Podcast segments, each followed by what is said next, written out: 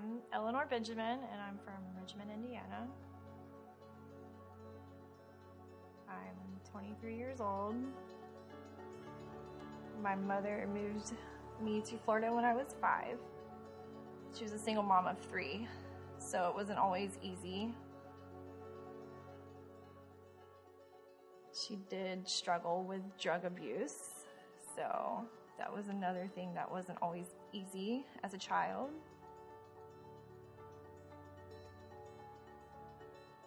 Church was not always a part of growing up.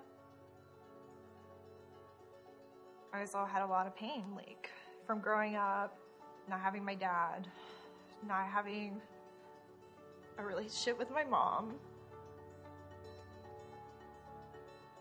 I had a lot of doubt, and I think a lot of it was um, me just not really understanding what Christianity was.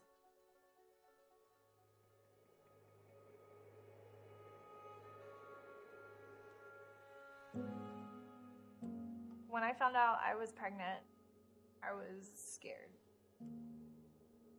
At the time, I didn't have a job. I was living with my boyfriend's parents. It wasn't a very good relationship. I would just get really overwhelmed. I started thinking more about the future. Like, I didn't want her to grow up like I grew up. But I knew that I had to start making changes.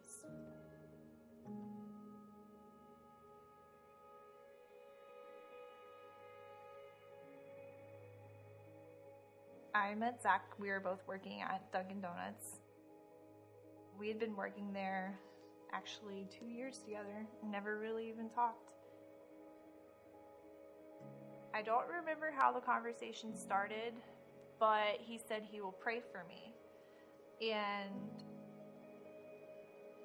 that I should pray too because it, it helps.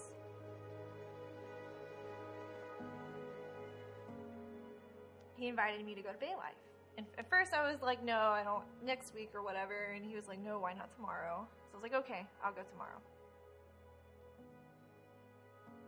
Just listening to the sermons and things started to kind of fall in place.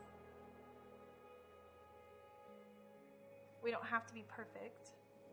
We could be like dirt on the floor and not doing the best things and doing everything wrong, but Jesus still, He's still there. He still loves us for who we are, no matter what.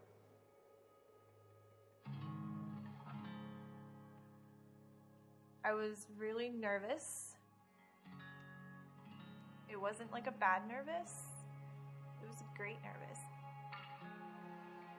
Me and Zach had told him that I was ready to accept Jesus, and he looked really happy. He takes my hand, and we start praying together. I felt a weight lifted off of my shoulders.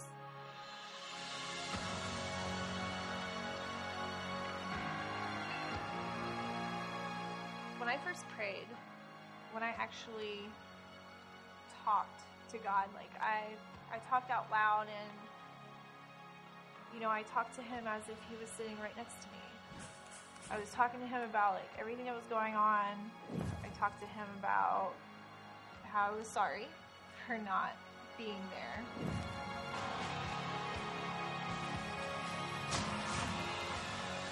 After I was done praying, I felt really happy, like the happiest I had ever felt in my life. And after like everything in my past, like it felt like it just washed away.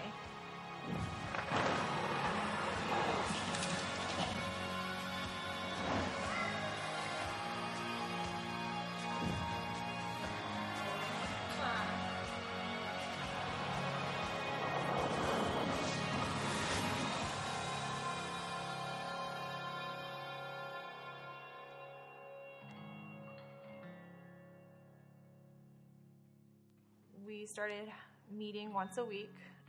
She would sit down with me and we would read passages from the Bible. She would guide me through it to help me understand. It was very helpful. I look forward to being discipled more, growing in my faith, and building a stronger relationship with God.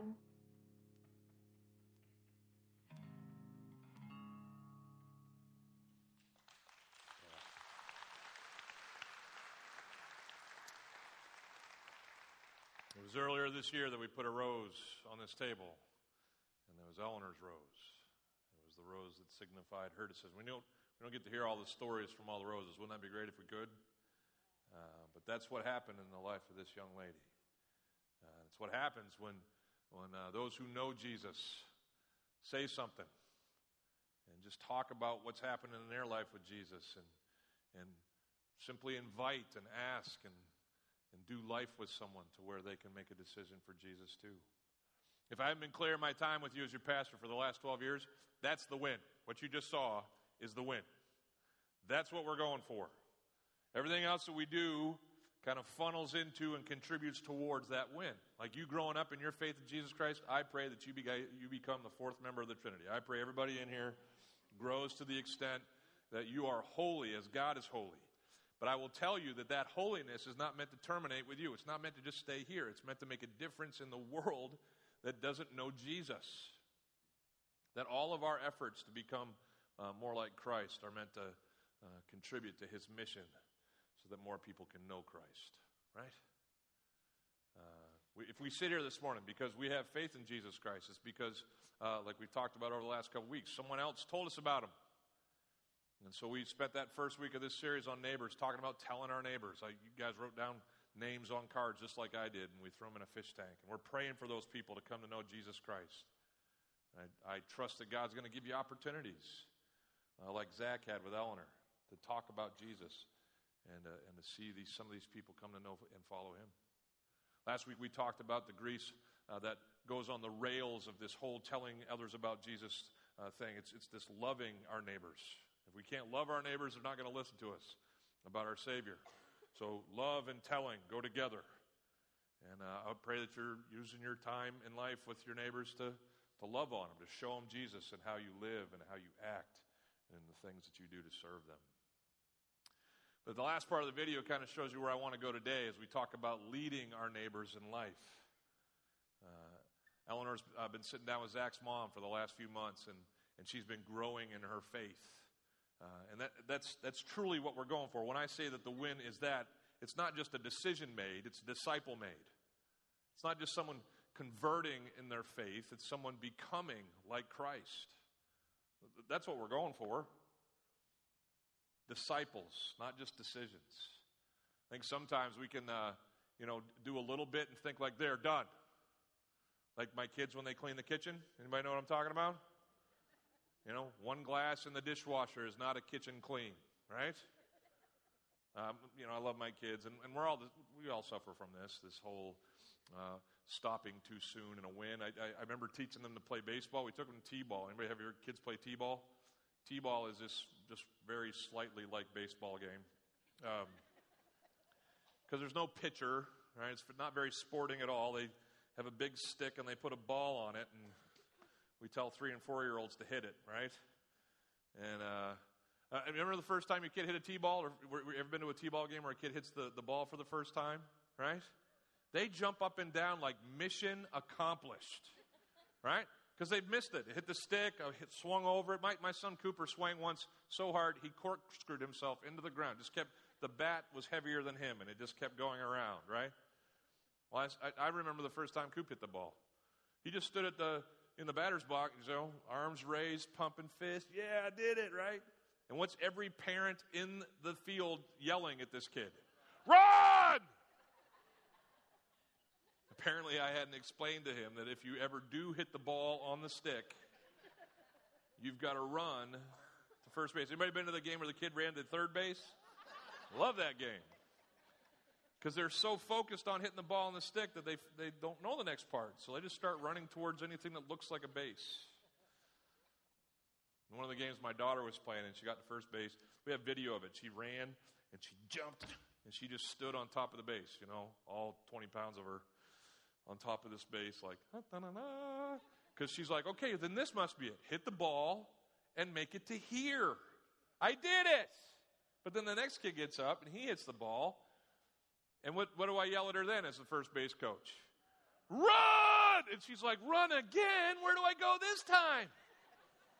And I'm like, It's over there. Run to that one. Okay, this is a stupid game. I don't know why. And in T ball, it's hard to get out, so another kid hits it, and she goes from that base to that base. And then finally, finally, she runs where? Home. That is how you win. It's not hitting the ball, it's making it home. And that's how we win when it comes to people and their faith in Jesus Christ. It's not just them making a decision, it's them growing in that faith, and then growing some more in that faith, and then growing some more in that faith. And then finally, as that process that we call sanctification takes place, or takes place, we all make it home. And that's our glorification in Jesus Christ. But between hitting the ball, salvation, there's a whole lot of bases to be run in this life with Christ. Paul quantifies this for his buddy Timothy in his letter to him in 2 Timothy chapter 2. He says this in verse 2 And what you have heard from me in the presence of many witnesses, entrust faithful men who will be able to teach others also. It's this uh, grand pyramid scheme of discipleship that Paul lays out for Tim. He's like, hey, Tim, I found you. You came to faith because of your mom and your grandmother. And First Timothy tells us that story. But you, you kind of linked arms with me. And you started hanging out with me. And I, I taught you what I'm learning. I showed you what I'm you know, experiencing as, as far as being a leader and all the things that you needed to learn so that you could become who you've become. Timothy, as he's getting this letter, is the pastor of a church in a place called Ephesus. And he says to Tim, he says, Hey, listen, Tim, don't let it stop with you. You find the people in your church that you can train and you can teach and you can disciple so that they can go on and they can train and they can teach and they can disciple and they can go on and they can train and train. And here we are, 2016. And that's how it's worked. So, as a church, may we always remember that we're not here to make just decisions. Those are great. We'll celebrate them. I'll pop roses up here left and right as God gives us the grace to do so. But we're here about making disciples, to see more and more people join us in this mission, to see people follow Jesus Christ. Now, one of the ways we quantified, I put the website at the end of that video, and I want to thank everybody involved in doing our media around here. They do a great job. But uh, that website that we have, it says baylife.org uh, slash disciple. Um, you can go on there and you can actually get involved in a, in a formalized discipleship process here at a church. You saw uh, Eleanor in the video, video kind of scrolling through a, a, an app on her phone. We actually we made an app that'll help people disciple other people.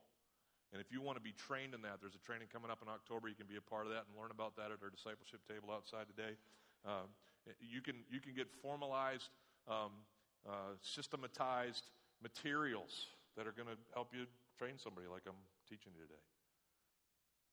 You, you can either use it with someone you already know and, and, and see God kind of enter into that relationship in a discipleship manner, or you can, you can sign up to be linked with someone here in this room uh, that needs to be discipled. And by the way, if that's you, if you're kind of one of these people who has made a decision for Jesus Christ, but things haven't really gone anywhere since, maybe it's time to link up with someone and be discipled, be challenged in this faith, and go around those bases and figure some stuff out. Now, this website will kind of take you to the, those two options get discipled or be a discipler. And and you can be a part of the, the machine that we trust God is going to build around here to disciple folks through our church. But on that same web page is kind of this definition of discipleship. It's not the only one, it's maybe not even the best one, but it's an easier to remember one. Discipleship is basically this just so that we can kind of, you know, tone down maybe the scariness of it. It's just time plus your life plus the truth through the scriptures. That's all you're doing. If you ever disciple someone, matter of fact, some of you have been discipling people for a long time, you didn't even know it because they're in your family. And unfortunately, you got to spend all your time together. Or maybe fortunately, I don't know, maybe depending on the day. But you got lots of time, you live under the same roof. You got lots of life, you're sharing one. And if you're talking about Jesus in any way to your spouse, to your kids, to your parents, then you're kind of in a discipleship relationship just by the sheer fact that you're a Christian family. Isn't that cool? But God wants to take that same kind of environment and create it in other places in your life with the friends that you have at school or the people that you go to work with, or maybe even the folks that are in your life group.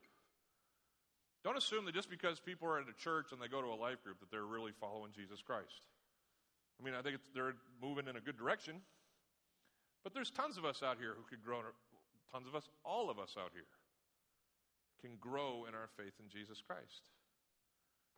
And we need people to be there to help us do that. This whole life thing is, is probably the most important part. Having time to in, in, invest your life in somebody so they can know the truths of Scripture and follow Jesus in them. Uh, there's lots of Christians who are uh, ready with resources. I know a great book you could read. Books are great. Don't, don't I'm not poo-pooing them. I know a great church you could go to. Uh, there's some videos online you should watch, right? But what a, a, a new follower, or even let me expand this because some of you might not know a lot of new Christians. How about the followers who used to follow and don't anymore? Know some of them? You're looking up and down the roads, they maybe used to sit with you, but they're not here anymore. Maybe God wants you to use you uh, in, in, the lives of a flailing follower, someone who's kind of gotten uh, knocked down by life and and God's not where He's supposed to be in, in their hearts currently. Whoever it is, a new follower, a flailing follower. God wants you to use them in your lives. And He wants us to go beyond just, you know, prescriptions and, and, uh, and hey, this would be a good idea and, and you know, uh, some little sermonettes that we do from time to time. He wants us to be engaged in their life. Here's what I mean. When I was a, a young husband, one night I went down to the basement of the house that Eleanor and I owned, and uh, I ripped it up. I've told you this story before. But I just got a crowbar and a, and, and, a, and a hammer, and I just started taking all the walls down and uh, uh, exposing everything. Just, just tore up my basement that had been kind of divided into a little apartment by the earlier owners because uh, we were going to make it a big family room and all this kind of stuff. And I thought, you know, demo, I can do demo, right? If, if you've got a big enough sledgehammer, you can do any kind of demo. And uh, so I just I tore this thing apart, exposed all the copper pipes that were put in it at the turn of the century, and and the t- uh, knob and tube wiring and everything that was bad about this thing.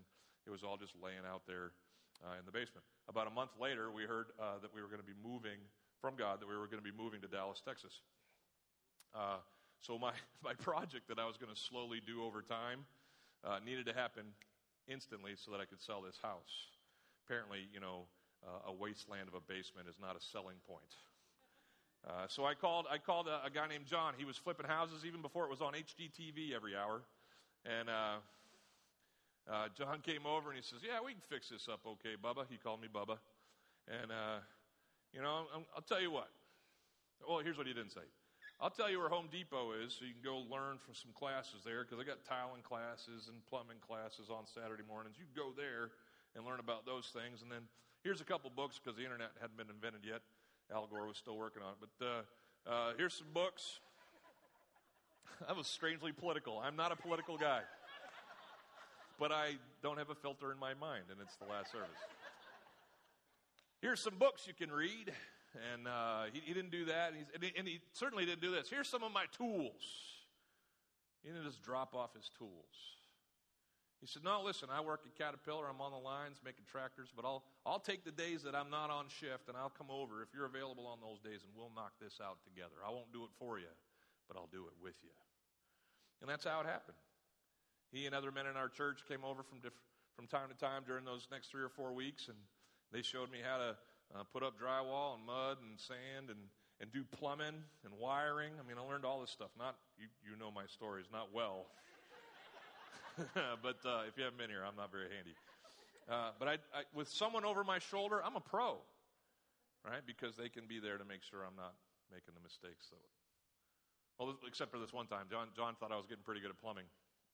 So he says, "You know what, Bubba? You can do the uh, toilet yourself. We'd done the sinks in this one bathroom we were making, and uh, and he says you can do the toilet." And so uh, that night I went downstairs and I did all the plumbing on the toilet. And he came back the next time he came back. He says, "Well, let's see how that thing's working." And uh, so he flushed the toilet and it worked fine. The water came in, uh, except he looked up and he says, Bubba, that's a little shady. That's how he would nicely say you did it wrong. He says, it's a little shady. And I says, why? And he says, feel the bowl. And I felt the bowl and it was hot. I'd hooked my, uh, my, my toilet up to the hot water. and so I didn't miss a beat because, you know, I wanted to make it look like it was on purpose. So I was like, well, it's down here in the basement, and winters get cold in Illinois, and I wanted to have a, I wanted to have a nice, you know, warm seat when I sat down. You know, I'm just, I'm thinking ahead. This is going to be a selling feature in my house. He says, That's pretty funny, Bubba, but we're going to do it right. And then he stood behind me as I cut all the lines that I'd worked a couple hours the night before putting together, and we did it right. And, and, and that's discipleship, people. It's not, it's not dropping people off at a church, it's not pointing to some videos online, it's not just giving them a Bible, their tool belt. It's about giving them your life, giving them your time, standing over them as they fall forward in this faith in Jesus Christ. When they make mistakes, you don't give up on them. You stand with them as they work with God's grace to fig- uh, figure those things out. Uh, so I want us to be a church not just full of decision makers or decision producers, but a, a church full of disciple makers by the grace of God. And with the time left, I just want to talk to you about that as we move forward in the book of Acts. We're going to be there today the book of Acts. Uh, chapter 9, we're going to learn the story of a couple guys named Saul and Ananias. You've probably heard of Saul. He becomes the Apostle Paul. He wrote most of the back of your New Testaments and uh, is, a, is a giant of the faith, truly. If there are giants, he's one of them. Uh, but he had inauspicious beginnings. Uh, he was a persecutor of the early church. Uh, if you read through the story of Acts, uh, the early followers of Christ have an incredible run, just as Jesus is, is uh, ascending into heaven and, and he leaves them to start the church. Uh, they're just uh, seeing people come to Christ left and right. Thousands in Jerusalem uh, are becoming Christians. But then uh, the persecution begins. in chapter 8 of, of the book of Acts, this guy Stephen becomes the first martyr, the first to die for his faith. And this guy Saul actually stands there and holds the, coat, the coats of the guys who are the, well, the, the executors, the stone throwers in the death of Stephen. Uh, his story, we don't know a whole lot of his background except that he was uh, uh, given the power by the Jewish faith, the Jewish leaders of, of the Jewish faith, to go around and persecute any Jews who would uh, convert to Christianity. And that's what he did. He was on his way to Damascus uh, at the beginning of chapter 9 to actually go and do that, and that's when he meets Jesus. Many are familiar with the story, but a, bright light shines, and, and God, uh, through the, the Son, actually speaks uh, to, to, to Saul there on the road. And Saul has what we would call a conversion experience. He's blinded, uh, the Bible tells us, and he's led into town by these men who were his partners in persecution. They didn't know what to do with him now. He was, he was now part of the team that they were going to go and persecute uh, there in Damascus. And so he just drops him off at this house on a place called the Street of Straight. And, uh, and that's where Paul finds himself until we read about this guy, Ananias, who will become a leader in the life of this great man, Paul, or Saul, at the time of their meeting. And these are the things that we learn from his life. Look what it says. Uh, the first thing that we learn is that our neighbors, uh, are leading our neighbors to Jesus can be a surprising thing. There's lots of surprises, lots of things that we wouldn't anticipate happening when it comes to us getting involved in leading our neighbors to be disciples of Jesus Christ. It says there was a disciple, hey, that starts out well, at Damascus. His name was Ananias, and the Lord says to him in a vision, Ananias, yo, Ananias. It's in the Greek. And, uh, and Ananias appropriately says, Here am I, Lord. By the way, that's uh, the appropriate answer to the Holy Spirit when He prompts you, all right? When God says, uh, Hey, I need you, it's not like, you know, like some petulant teenager that you ask to mow the lawn or something. Uh, it's like, no, here I am, Lord. Yeah, okay. I'm in. Whatever it is, I don't know what it is, but here I am. He goes on and it says this, verse 11. Uh, the Lord says to him, Rise and go to the street called Straight. Still there in Damascus. It's called a different name that I can't pronounce because it's a different language, but uh, it's still the east west corridor through Damascus.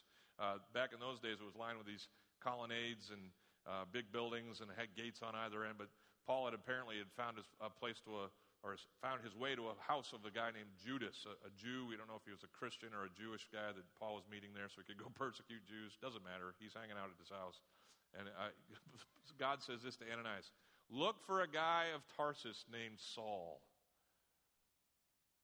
Uh, Saul was pretty famous. We're going to see that in the next verse.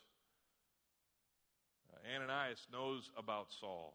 And so immediately, maybe he's just kind of following along with God as God's giving him this message. But when he hears the name of Saul of Tarsus, he's like, whoop, hang on. You want me to go see who?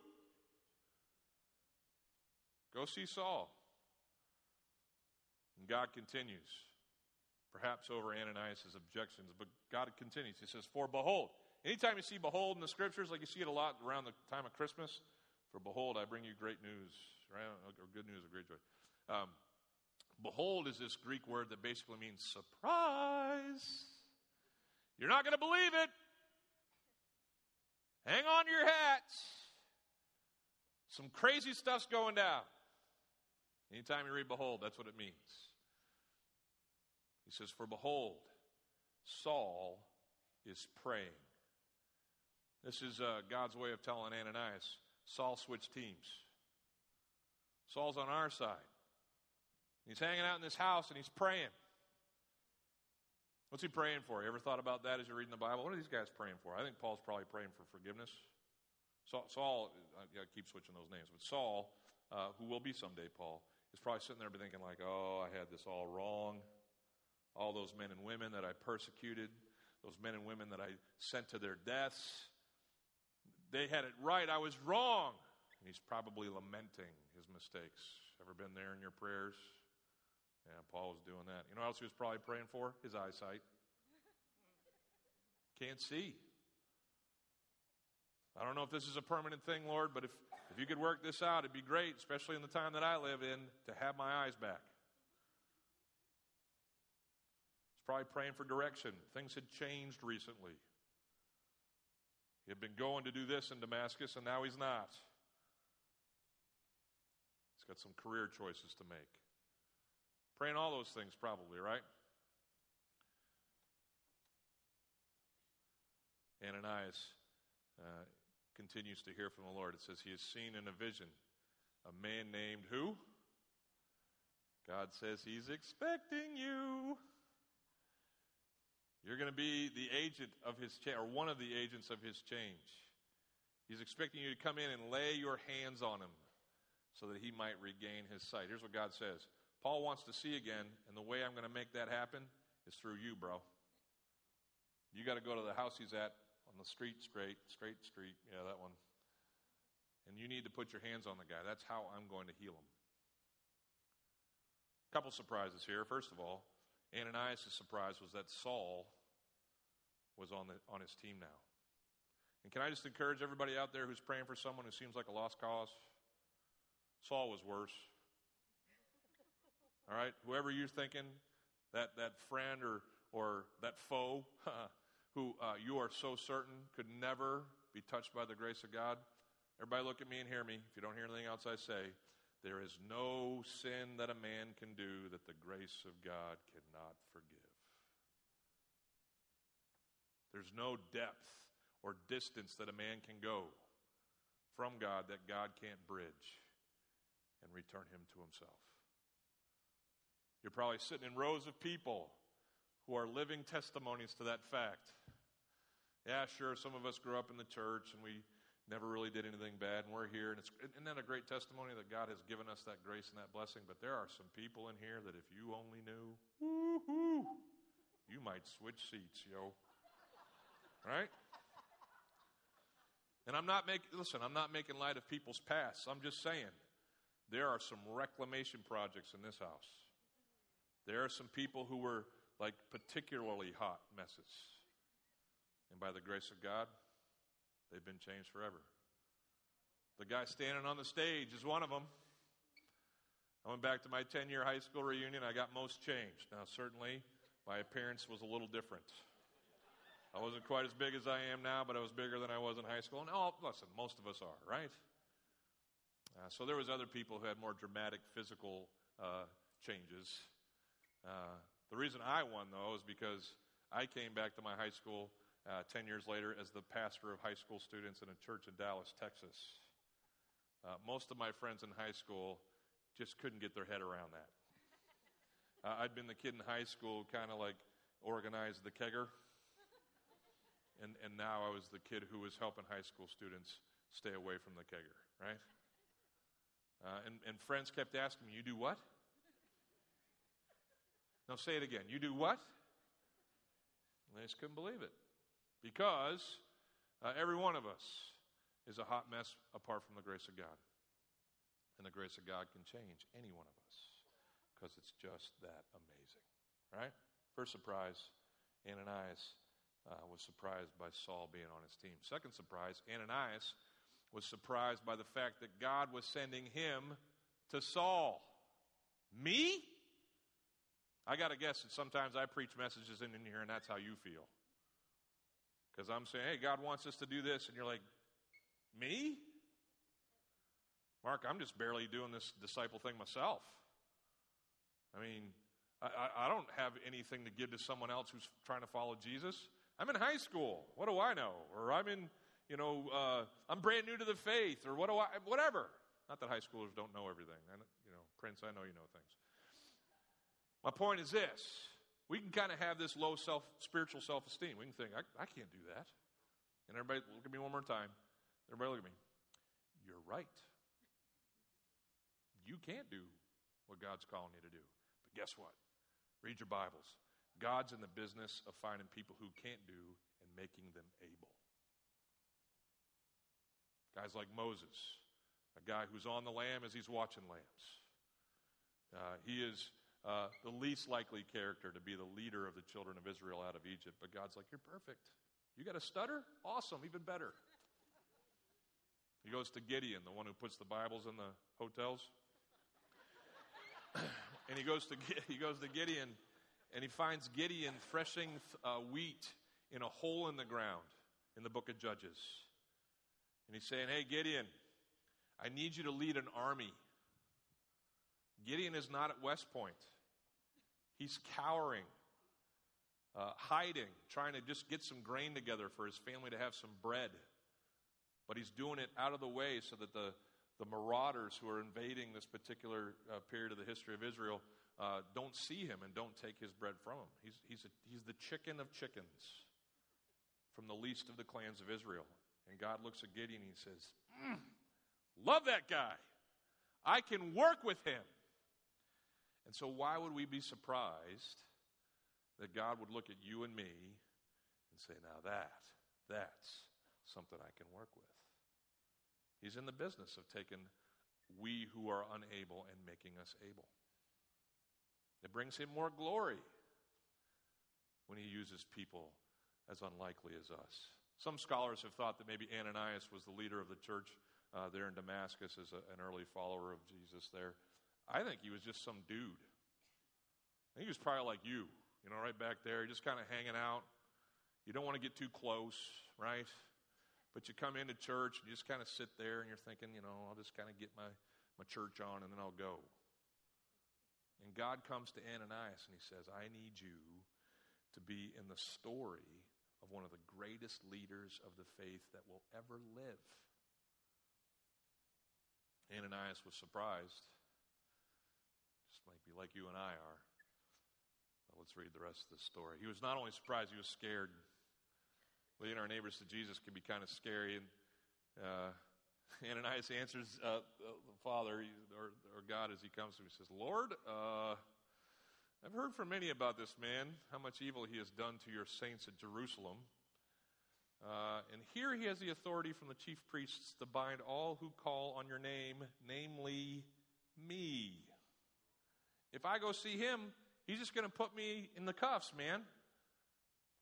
Are you sure this is what you want me to do? Anybody ever had that conversation with God? Are you sure that this is the best idea? Yeah, he was scared. Uh, I'll, I'll tell you that your pastor gets scared sometimes to have spiritual conversations with people. Uh, I get scared of um, how it's going to change our relationship. Uh, but I don't just get scared. Sometimes I, I, I, wrestle with other excuses, like I'm too busy. Have you ever had that one? I'm too busy to get involved with this. It's going to, you know, time, I don't have time. So you can't have my life, and I can't, so I don't have time. Or, or uh, you know, that, that one we were talking about earlier. I don't, I don't have enough knowledge It's another excuse that people give. I'm scared. I'm out of time. I'm, I don't have enough knowledge. I can't be involved in these things. These are all the things I'm sure Ananias is feeling. I'm inadequate. But God wants to, uh, wants to use him in this story. He wants to use us. And if we'll only get past those fears and be used of him so that uh, uh, uh, people can know him better and follow him better in these new lives or these flailing lives that they have with Christ, then, then he'll use us if we'll just trust him to do that. And let me kind of you know, break down this discipleship thing I'm challenging you to. A lot of times it's not like you got to get up and like, you know, teach a lesson. You know, open in your Bibles to whatever chapter, and here's exactly what this means. And I mean, it's great if you can do that, but it's not. A lot of times, it's just telling people to do what they already know to do. Have you ever noticed the Christian life? It's not self-evident. The Holy Spirit reveals it to us. But like morality and doing good things and choosing right things, people know generally the better ways to live. Like if you've got a Christian friend who's having a hard time in his relationship with his spouse, uh, he probably or she probably knows the things that she or he needs to do in, in making those things better. It's not like you got to teach them those things. You just got to be the one who kind of goes, Mm-mm, and helps them go and do those things. We call it accountability. Discipleship isn't all academic, most of it's just being accountable, having someone be your reminder that the things that they need to do are the things that they need to do. I started working out four weeks ago, and part of the success in my uh, having done that the way I've wanted to do it on all four of those weeks is enlisting my son Cooper. Cooper is my guy. Uh, I know what I'm supposed to do. I'm supposed to wake up, run to the gym, work out, and come home. It's not something he's got to teach me. Doesn't have to go to the gym and show me how to bench press. He's just got to make sure I go and do it. And he's really great at it. You give your kid power over you, they will take it. So I told him, I said, Scoop, you're my say so in this. You're my reminder in this. And he's done it. You know, I'm about to take something and put it in my mouth that I shouldn't be eating, and he sees me doing it. Takes it right out of my hand. And because he's my kid, I can't hit him. I will punch one of you if you take a donut from me. No. You know what? He wakes up in the morning. He's, he's, he's just this anomaly. At 20 years old, he wakes up at like 5 6 o'clock every morning. And he's, he's just a disciplined guy. I don't know how it happened in our family. Uh, he didn't get it from me. I'm telling you that right now. Uh, but that's who he is. And one morning, I, who's ever done this? You ever set your uh, alarm clock for PM instead of AM? I, honestly, I don't mean to do it, but I do it a lot. I don't know what happens when I'm messing with my uh, iPad that uses my uh, my my uh, alarm, but I do it all the time. And uh, so I was set for another 12 hours of sleep one morning uh, when I was supposed to get up and go work out with Coop until uh, I felt this in the side of my ribs as I'm laying in my bed. And it was my son Cooper in his workout attire standing over me with his arms folded. And I wake up, what, what, what? He's like, You're working out. and I was like, Okay. And I got out of bed. and that's, that, listen, the, the, the, Bible tells us in the book of Hebrews, chapter 10, that we're supposed to uh, spur each other on towards love and good deeds, right? That, that, that we're kind of each other's pitchforks. Now, I'm not giving everybody in here the, uh, the, the license to go and be annoying as a Christian. Has anybody met that Christian? Where everything is an op- op- opportunity to pontificate, you know? They see you doing something and they, well, this is what, you're hurting the cause, all right? You're, you're probably pompous and prideful, and you're not saying to help, you're saying to elevate your own self. Is everybody with me on this? It, it's a real thin line. So you don't want to be preachy, but you do want to be pitchy. You want to make sure that you're, you're, you're uh, in love and in gentleness, invoking someone towards love and good deeds and following Jesus the way they're supposed to. Finally, leading our neighbors to Jesus will always be world changing. Leading our neighbors to Jesus will always be world changing. It says, But the Lord said to him, Go, for he is a chosen instrument of mine. So Ananias gives his objections, but God says, No, man, I'm pretty sure I want you to go. Go, for he is a chosen instrument. This guy, Saul, is a chosen instrument of mine to carry my name before the Gentiles. Just so you know, you read the rest of the book of Acts, that's exactly what Saul does. When he becomes Paul, he is the champion of the Gentiles. And he, he's the reason that you and I are sitting in church right now because it made it outside of the Jewish faith, this whole gospel of Jesus Christ. Uh, he'll be a, a, a, a, purveyor of my name to the Gentiles, to kings. Uh, Saul will become Paul, and Paul will testify before the, the leaders of the Roman Empire uh, to the greatness of Jesus Christ. And he'll be also a, a, witness to the children of Israel. It goes on and it says in verse 16, uh, For I will show him how much he must suffer for the sake of my name. And so, verse 17 says this So Ananias did it. He departed. And he went down to the straight street and he entered the house of Judas and he laid his hands on, on Saul. And, and, and, and this is what happened. Just so you know, Saul can't see him, he's blind. And so he hears the shuffling of the feet. I don't know if Ananias had tennis shoes, but he, he, he's, he's walking across the floor, and then all of a sudden he feels a hand on his shoulder. Can't see him. Stops praying.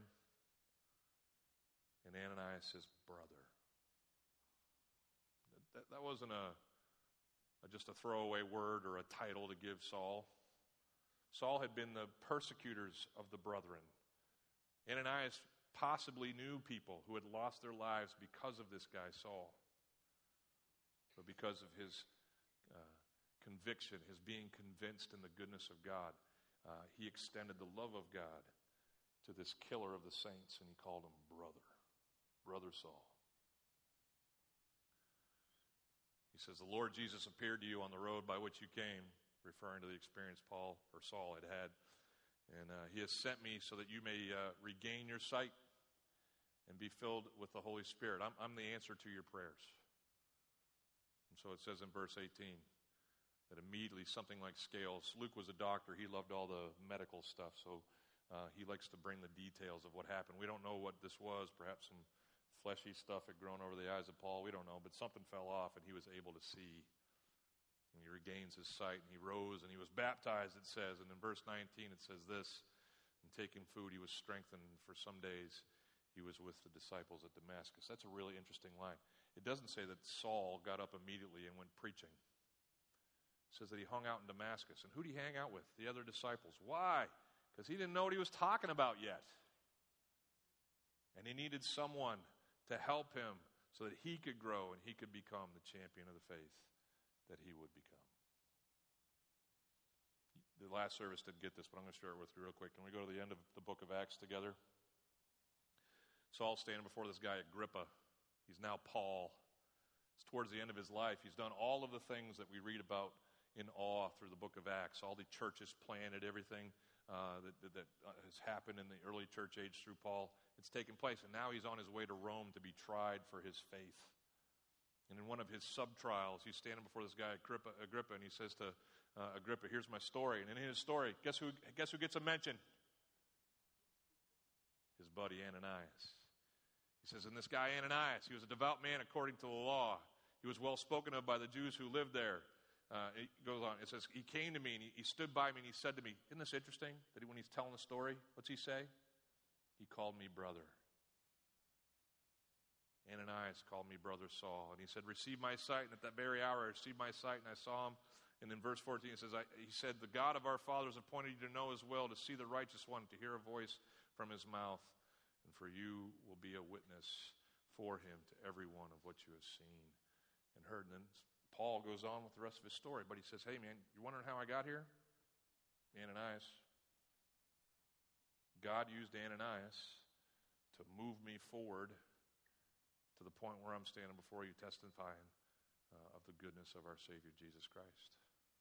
You know, uh, every great leader, patriarch, preacher, teacher uh, in the entire church history had some Ananiases. Billy Graham had some Ananiases.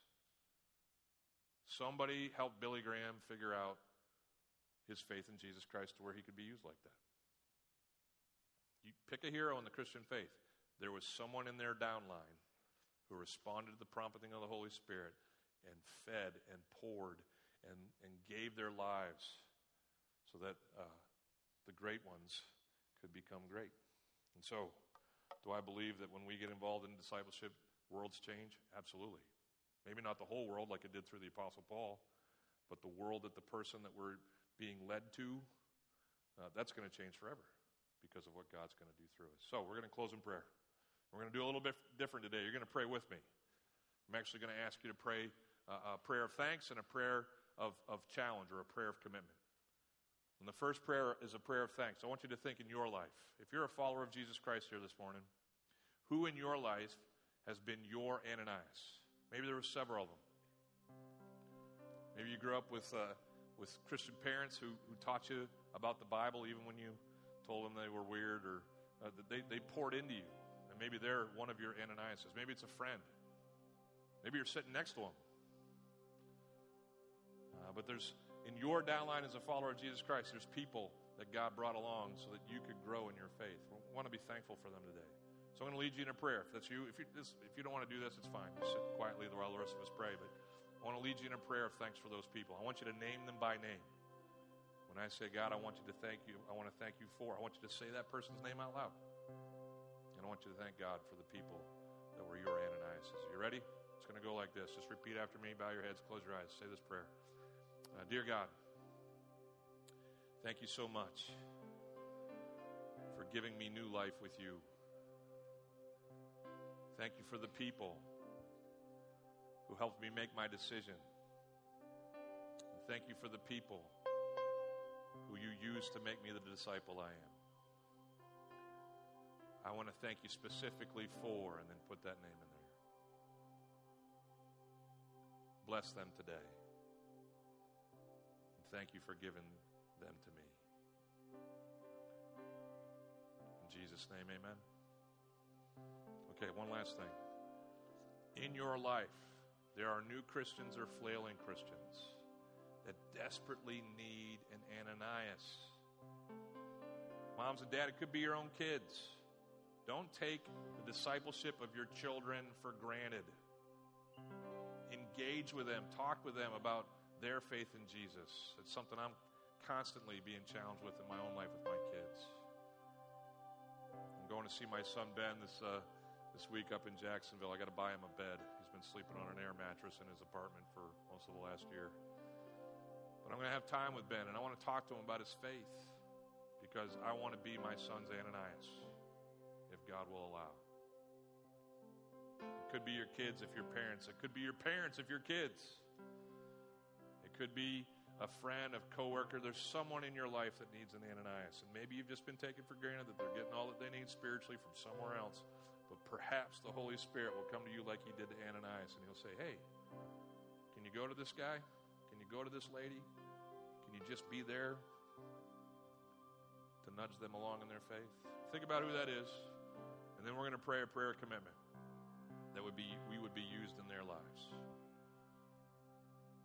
If you've got someone that you're thinking of and would like to bow your head and pray with me on this one, let's pray. You ready? Say this with me Dear God,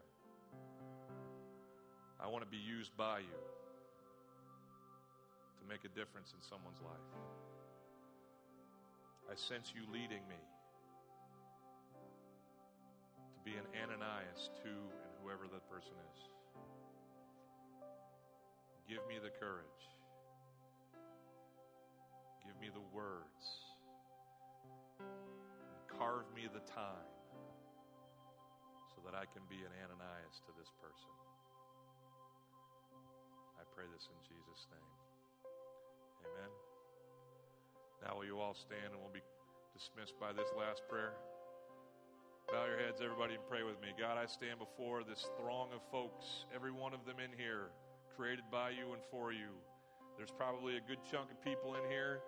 Uh, uh, that already know you and they've been praying these prayers with me. I want to pray, God, that you would bring these uh, prayers to fruition, that you would answer these prayers with the affirmative, and you would lead them who have prayed their prayers of commitment to these friends and these relationships so that they can be the discipler, the, the encourager, the Ananias uh, to those uh, who need to know and follow you more fully.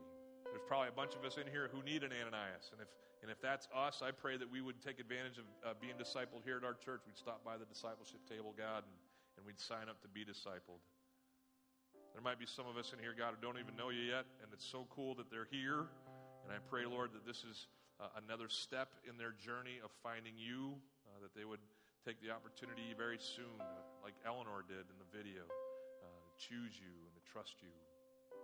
And then they'd be surrounded by people who could help them live this life with you and for you. But Lord, we just we want to be available to you, God, in whatever capacity you need us to tell our neighbors, to love our neighbors, and to lead our neighbors. Uh, give us that, God, by your grace, so that you get the glory you deserve. And I pray this in Jesus' name. And everybody said, Amen. Amen. You all have a great day tomorrow. I'll be over here in the corner if you need me, but God bless you as you go make a difference in the lives of your neighbors.